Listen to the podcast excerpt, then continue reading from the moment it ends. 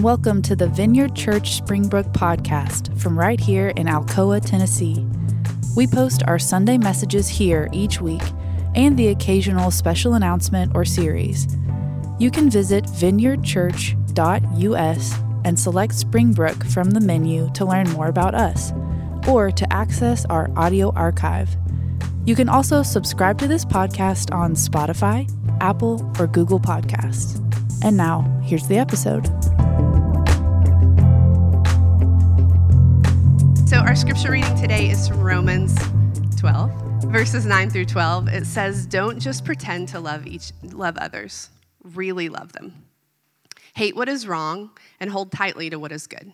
Love each other with genuine affection and take delight in honoring each other. Never be lazy, but work hard and serve the Lord enthusiastically. Rejoice in our confident hope. Be patient in trouble and always keep on praying. This is the word of the Lord.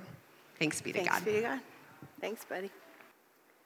So, Jesus, uh, I am grateful for this morning. And I believe that your presence is with us. And so I just ask in these next few minutes would you uh, wake us up to your presence here? Would you Wake us up to the spirit that lingers in the room, and would you wake us up to the movement of your spirit that um, is not just presence but power? And so I just pray uh, that as we see what you're doing, that as we wake up to your presence here, would you give us the courage uh, to join in that and what you might want to do in us or do around us? Uh, we love you. We thank you for being with us. We thank you for the joy of being with each other. In your name we pray. Amen. All right, so uh, as Jamie joked, we are in Romans 12 still for the summer. Don't, uh, or congratulations to us, we're about halfway through. Uh, I'm, I'm, actually kidding. We're in the home stretch. we got, we're going through August, um, but we have been uh, taking like a microscope to Romans 12 and just going uh, sometimes verse by verse, sometimes word by word uh, through this. Um, through this one chapter of the Bible. And, and the reason we've done it, and we, we've called it culture, which has been on the slide behind me, is uh, because we wanted to talk about not just like culture outside of us, but the kind of culture that's possible um, within the church and the kind of culture that uh, the kingdom of God starts to build in the people of God. And uh, so today's talk is uh, I called it a culture of vibrancy. And when we started the series, this was one of the ones that I was looking to. Like, I cannot wait to preach this sermon. I'd listened to a sermon that was like really inspiring about it. And as I was like mapping out the sermons for the summer, I was like, this one's going to be uh, wonderful. And, um, and uh, Romans 12, uh, while it is still exciting to me, it felt so new and so fresh a couple of weeks ago. Um, and sometimes the word vibrant, I think, just means something fresh and something new. Um, but as we've been treading our way through Romans 12 uh, this summer, we've covered difficult ground after difficult ground. And, and then personally, for me, it's been a really good summer, but we've also had life and we've had hard things and, and life things. And I'm tired. And so, what felt vibrant at the beginning of the summer uh, now feels a little more. Um, I want to, well, I want to give you an illustration uh, to tell you maybe how I'm feeling currently uh, before the sermon. Um, if you follow me on social media, you may have seen this, but a few weeks ago, Melissa Webb and I were at lunch uh, at Lemongrass, and I, I, got a text from our home phone. Uh, we don't have like a home phone that plugs in, but Huck, Huck has access to like an old phone when Daniel and I are at work. And I get a text from the home phone, and Misty, we put it up there. This is what the text says.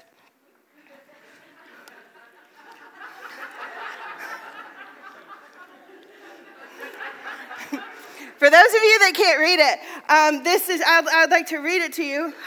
Hot text. I got stuck in my wetsuit for about 20 to 30 minutes, but I finally got out. And I say, Oh my gosh, are you okay? And he says, Kinda. now, you may have some questions about this. Uh, first, being, does Huck really have a wetsuit? And the answer to that is yes. Uh, thank God for the Robinettes, who are the only other family that I'm looking at right now who would have access to a wetsuit and call one day and be like, We're getting rid of a wetsuit and we thought Huck would want it. And you're like, You're, you're correct. He is the kind of person who would want a wetsuit. Question two Do the Mizels do lots of water activities that require a wetsuit? The answer is none, not one. Zero activities.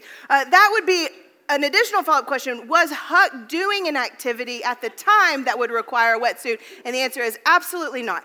He was watching TV and um, put his wetsuit on. Uh, watching TV. Uh, final question you may have in your in, in, in as you read this is was Huck talking about his physical or mental health when he responded kinda, uh, and the answer is both actually. Um, he was not okay. Uh, I got home and I was like, "How'd you get out?" He said, "I had to slither, the, sorry, I had to slither my way to my bedroom and get a coat hanger, which for a child with multiple eye injuries feels very alarming, and hook it on the shoulder and just weasel my way out." So you know, was it five minutes? Was it 30? Who knows? Not him, but he's sure it was 30. So uh, today I feel like I'm going to talk about vibrancy um, from that same place where Huck was been. Am I feeling vibrant today? Kinda. Kinda.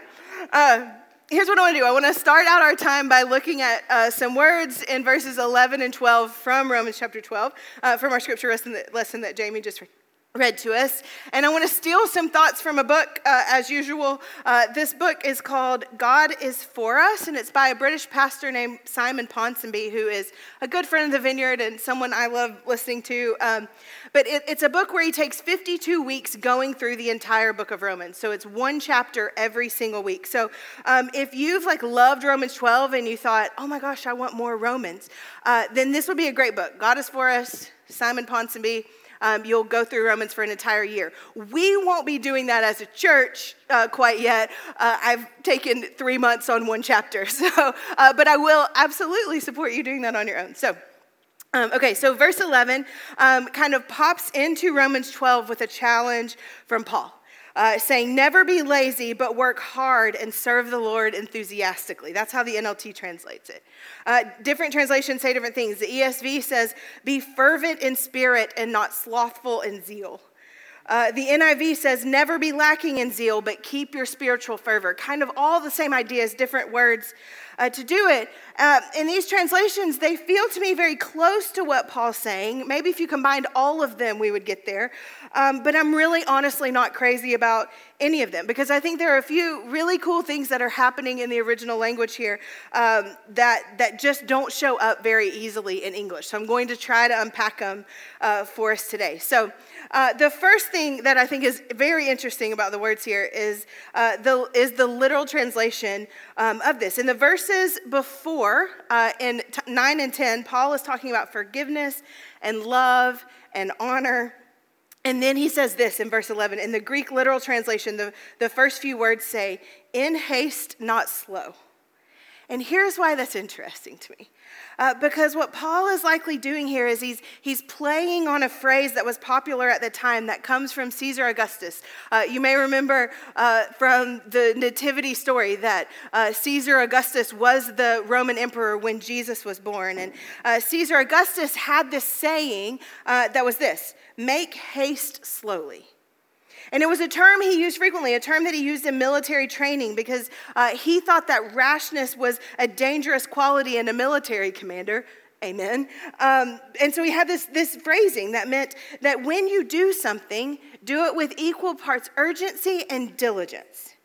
Uh, and it was such a popular phrase that Augustus put it, um, had it printed on coins. It was like the slogan of the day, and it, it was on coins, sort of like in God we trust uh, on, on, our coins, or e pluribus uh, unum, uh, the, the uh, out of many one that comes on our coins, um, which means that there is a chance or a likelihood that Roman Christians who received this letter from Paul, uh, that they were listening to the letter as they rolled a coin in their hand or in their pocket, printed with very similar wording.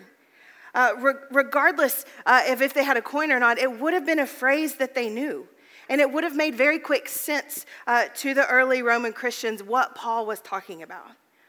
But Paul, he takes the call of Augustus um, and he kind of refines it and he, and he flips it just a little bit. Both of them, both phrases, they both feel like a call to passion. I think that's why so many translations use the word zeal in verse 11. It's an impassioned slogan, an impassioned phrase. It's a call to enthusiasm and, and passion and intention and motivation. Uh, but for Paul, it's also a call to quick action. Uh, he's saying when it comes to the things of faith, things like forgiveness and love and honor, he says, move fast in these things, not slow. Sort of the opposite of Augustus. Move fast, not slow. It's a, it's a call to diligence, but it's also a call to a move of urgency. It's a call to faith that's vibrant, a faith that moves in a serious way, but also in a swift way. It's uh, enthusiasm with energy, uh, it's zeal. And if you look throughout church history, uh, the people who have done the most for the kingdom of God tend to be people uh, with the most zeal for God. Uh, we see it in the scriptures. We see it throughout church history the, the prophets and the apostles and the saints and the early church fathers and the desert mothers and fathers and, and, and all kinds of things. Um, but what's also true is that if you look throughout church history, you will see that a zeal and vibrancy is something that may uh, move in action often for God, but it's also something that the urgency and the struggle of living a life tends to choke out in a person. For example, uh, my guess is if you're here and in this room and you would call yourself a Jesus follower, um, and that has maybe been a story beyond a year for you. Uh, my guess is uh, that many of us uh, would be able to point back to a time when we had more zeal than we do now. than we had more enthusiasm uh, than we do now, more energy or more vibrancy than we do now. The older you get, unfortunately, the more enthusiasm feels like it's something you've left behind than something you have and take on. And I don't think that Paul denies that here. I don't think he's denying that in his letter to the Romans. I think instead he's hoping for it. That Paul in this phrase is hoping for the Roman Christians to recover what has been left behind, to recover their zeal, to recover their enthusiasm, their urgency. He prays for it and he longs for it and encourages a quest for diligent urgency in the souls of early Jesus followers. It's one of the things written thousands of years ago that to me still feels applicable today. Like Paul could have written this for us today. Uh, this reminder uh, to find diligent urgency in our faith today. Just uh, like the, the church in Rome, the early Christians, our church needs more zeal. And our community needs our vibrancy to go with us to the places where we live and work and learn and play. Um, but then, not just on a, a wide scale, I think also on a, on a personal scale.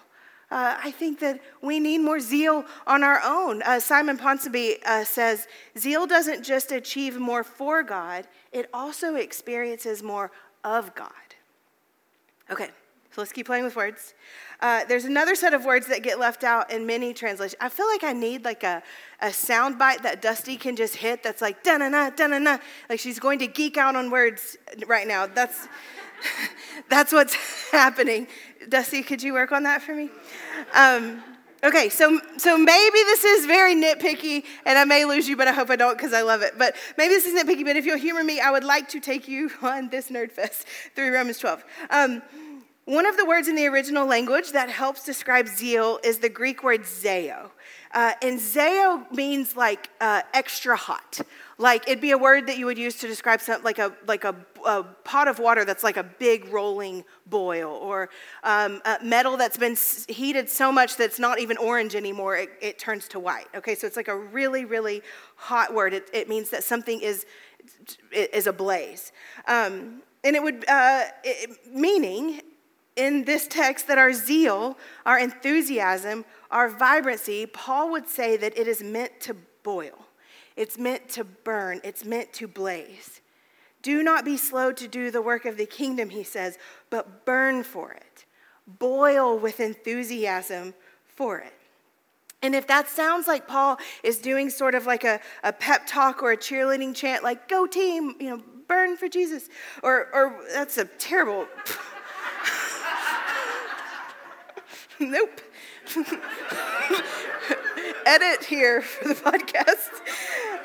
um, whew, if it sounds like Paul is trying to cheer you on, not say inappropriate things, um, if that's what it sounds like, I think it's because we're not quite done playing with this word. Because the word zeo, the word burn, it doesn't stand alone. Because alongside zeo is the word pneuma. And the word pneuma in Greek is most often translated spirit.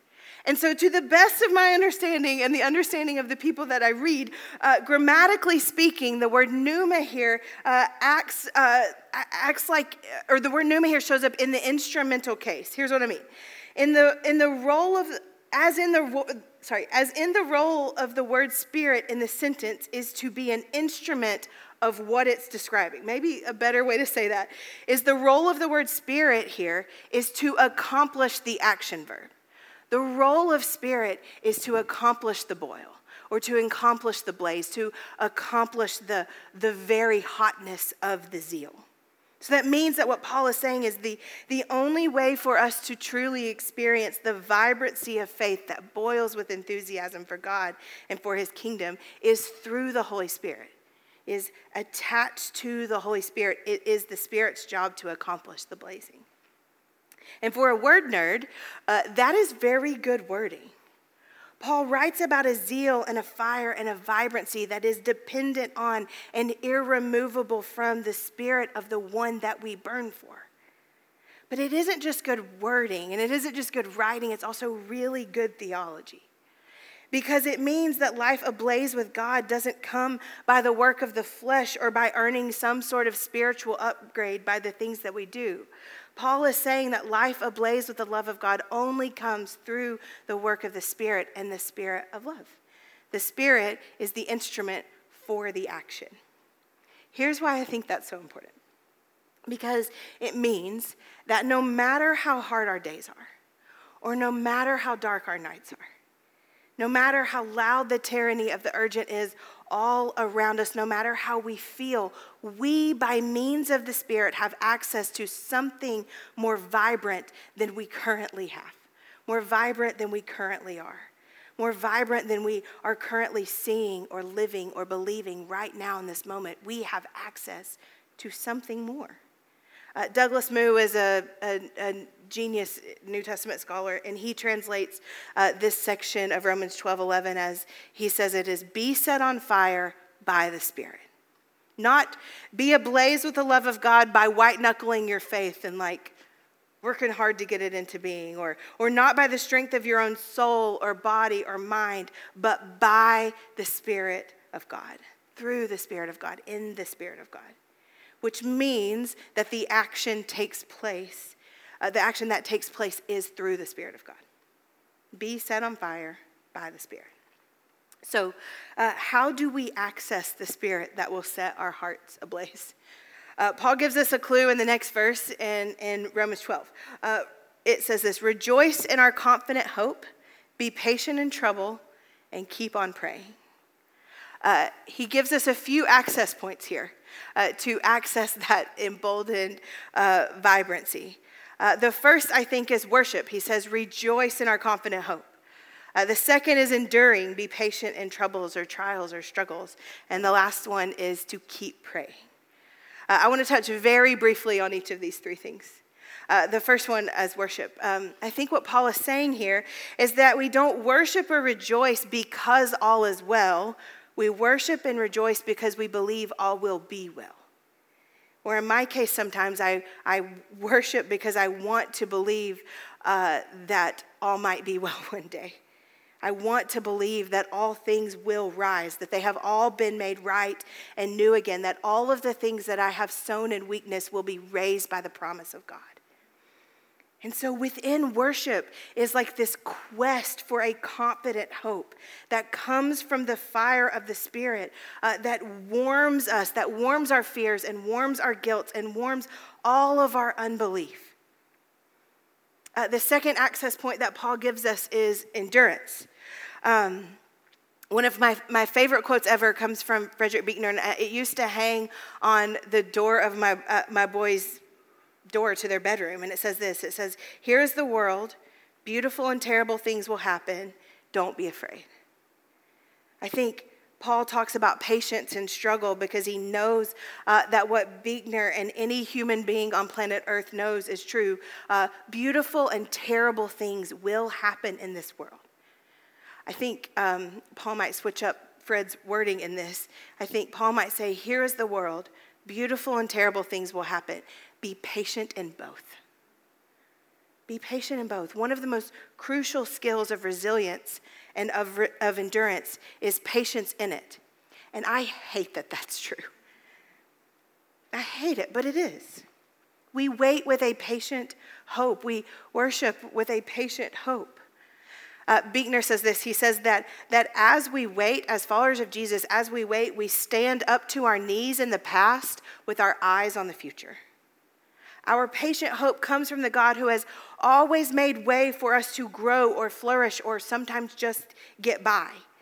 And we stand now with eyes on the future, but we stand in the experiences of our past. We stand in the beautiful and terrible things that um, have happened to us and around us, that the God who loves us has uh, made a way for us over and over and over again where there was no way. He has taken us through beautiful and terrible over and over and over again. And so we endure with patience. I do sometimes. And then the last access point uh, to the Spirit of God that sets our hearts ablaze that Paul offers, offers us here is prayer. He says, Keep on praying. Keep on praying.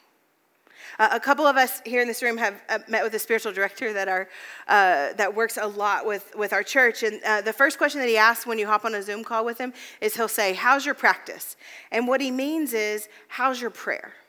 Uh, and why he asked that is because what happens in prayer is that things uh, bubble up as you pray. Things that feel very confusing in life when you take them to prayer, honestly, sometimes feel more confusing. Things that feel really life giving in life when you take them to prayer feel more life giving. And so basically, what he's asking is, what are you embracing or what are you avoiding in your prayer? Uh, he's saying, Tell me how your fire is going. Uh, Tish Harrison Warren uh, calls prayer our chief practice in the craft of faith. Uh, I heard a pastor this week say that prayer is the practice of putting log after log on a fire that you want to burn. And I have spent my entire life trying to prove that that's wrong. But I, I, I do not know how to rejoice with confident hope or how to uh, find patience in struggle without prayer. Prayer is the place where things just kind of bubble up, what we care deeply about, what's confusing, uh, things we're embracing or avoiding. The discipline of prayer is, I think, and, and I truly don't want to be hyperbolic here. Uh, the, the discipline of prayer, there are different fuels that God uses to emblazon us as his people, but I think the biggest one of all of them is prayer. Uh, I think it has a pulse on the vibrancy of our faith more than any other measure or any other practice or any other action that we have. When I am in a flourishing season, uh, my prayer life at the time is normally, to the best of my memory, also flourishing. And when I'm in a difficult season, when I lack zeal, when the flames inside me feel like they're flickering away, uh, the first thing to go in my life, uh, it feels like for me, prayer. Anyone else? Uh, if you've ever wondered why we talk about prayer so much here at Springbrook, uh, this is why. Because Paul tells us that one of the ways we access the vibrancy of the Spirit is to keep on praying. It's why we are always giving you prayer practices to try on your own. It's why we stop song. You know, uh, it's it's not like known as a good tactic in the worship world to stop a song to pray, but we stop songs in order to pray corporately back and forth. Uh, this is why we ask people to stand in the back and pray for you on a Sunday morning because we really believe that prayer is a crucial access point to the warmth of the fire of the Spirit of God. So, I want to end our time today uh, with an action uh, for us, a challenge for us to do uh, all together as a group. Um, there is an ancient prayer rhythm that dates all the way back uh, to the Jews of the Old Testament. It's actually a rhythm that uh, historians believe that Jesus and his friends followed. Um, and, the, and the words we hear it dis- most often today talk, to talk about it is uh, either liturgy of the hours or praying the divine office, uh, which sounds very fancy and Catholic, uh, but really it just means praying multiple times a day. Um, it means to intentionally pray at specific points uh, during your day. And often, um, in a general sense, that looks like a prayer in the morning, a prayer around midday, and a prayer in the evening. That's kind of the watered down version of praying the divine office. And what it does is it just sort of devotes the cycle of your day uh, to God. Uh, it, it's also a way to throw a log onto the fire at multiple times in a day. How many of you know if you want to keep a fire going, you have to add wood to it, right? And so it's just adding logs uh, to the fire. So here's the challenge for us Will you, alongside me, uh, commit to trying to pray three times a day? Um, you can set an alarm on your phone, and actually, we're about to do Selah, and you can pull out your phone and Selah and do it. No one will get mad at you. You can do it right now, so you don't forget. Um, set an alarm on your phone for three different times uh, of day. Um, set an alarm for when you get up, preferably uh, like before you get out of bed, maybe. Or if you need coffee or a shower to get anything done, you can pray with coffee. It's fine. You can pray in the shower. Turns out, also allowed. Uh, set another one around whenever you eat lunch or you want to eat lunch. And then uh, set a final alarm around the time that you would normally go to bed or want to go to bed. Maybe this will help your summer resolution to go to bed on time. Um, uh, I'm, I'm, hopeful that was autobiographical. Um, and you can do whatever you want during these prayers. If you have practices that you love, do it. Go for it. Keep doing whatever works. Quit listening to me. Um, but for some people, what they do during these times, for a lot of people all over the world and all throughout history, is they'll use the Lord's Prayer and they'll just pray the Lord's Prayer these three times. Uh, you can find it in Matthew chapter 6. Uh, my friend Buddy does this. Uh, I've been out to with, Buddy, coffee with Buddy, and his alarm will go off, and he'll just start saying, Our Father in heaven. And you're like, Oh, and he's like, Do you want to pray it with me? And you're like, uh, I think so. You know, so he'll just stop, even if he's with someone, and he'll say it out loud. I, I double dog dare you to do that at your work break room. That would be hilarious, you know. Um, uh, you, you, could do that. It's maybe you find a psalm to read and, and read a different psalm or, or the same psalm uh, three different times a day. Or maybe you just set a one minute timer on your phone to just be silent. Um, I, I, am going to put a, a, resource on our social media that comes from a church uh, in England called Christ Church London, where I stole a lot of today. Um, uh, and they have this incredible prayer resource on their website. The website is christchurchlondon.org uh, slash prayer.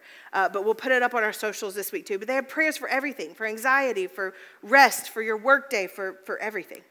Um, okay, three very quick tips, and then we're gonna, I'm gonna pray and just let you all have some time.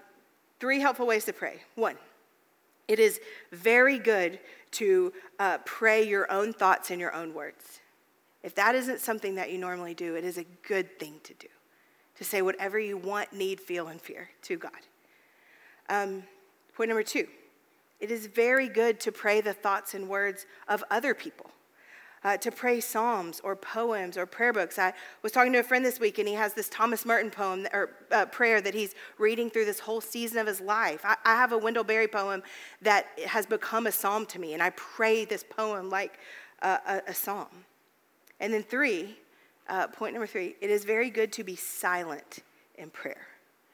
And so this week, would you keep those things in mind? Would you find time to pray your own words? Would you find a time when you pray the words of someone else? And would you find a time to be silent, especially that last one? Silence, uh, much to my dismay, is a strange and powerful fuel for the vibrancy of God. Lastly, if all of this sounds like too much for you, maybe you are in a season that feels like you have a little flame that could blow out at any moment. Uh, here's what I know to be true. Uh, in Isaiah 42 and then again in Matthew 20, Jesus is described like this uh, a, a bruised reed he will not break, and a smoldering wick he will not extinguish. If you are hanging on by a thread, stuck in the wetsuit of your life, he will not blow you out. To engage him, he will not blow you out. I'll give you $50 if he does. He will not. He will not blow you out. And so, if you don't even know where to start, here's a great way ask him. Say, Holy Spirit, warm my heart. You can say it over and over again. You can say it one time Holy Spirit, warm my heart. And He will. Okay, I'm going to bless you, and we're just going to take a minute and, and be quiet. There'll be verse on the screen if you want, or set up that alarm, whatever you, this time is for you. So, Jesus, we love you and we thank you. I pray for those of us in the room who feel like uh, our flame is that smoldering feels like a gracious word for what's going on. Warm our hearts. Holy Spirit, warm our hearts. I pray that as we engage you, would you give us the courage to try a new thing in prayer? To try our own words or to try to find the words of others or to try silence. I pray that we wouldn't manufacture experiences with you, but that you would just meet us in this quiet, simple practice. In your name we pray. Amen.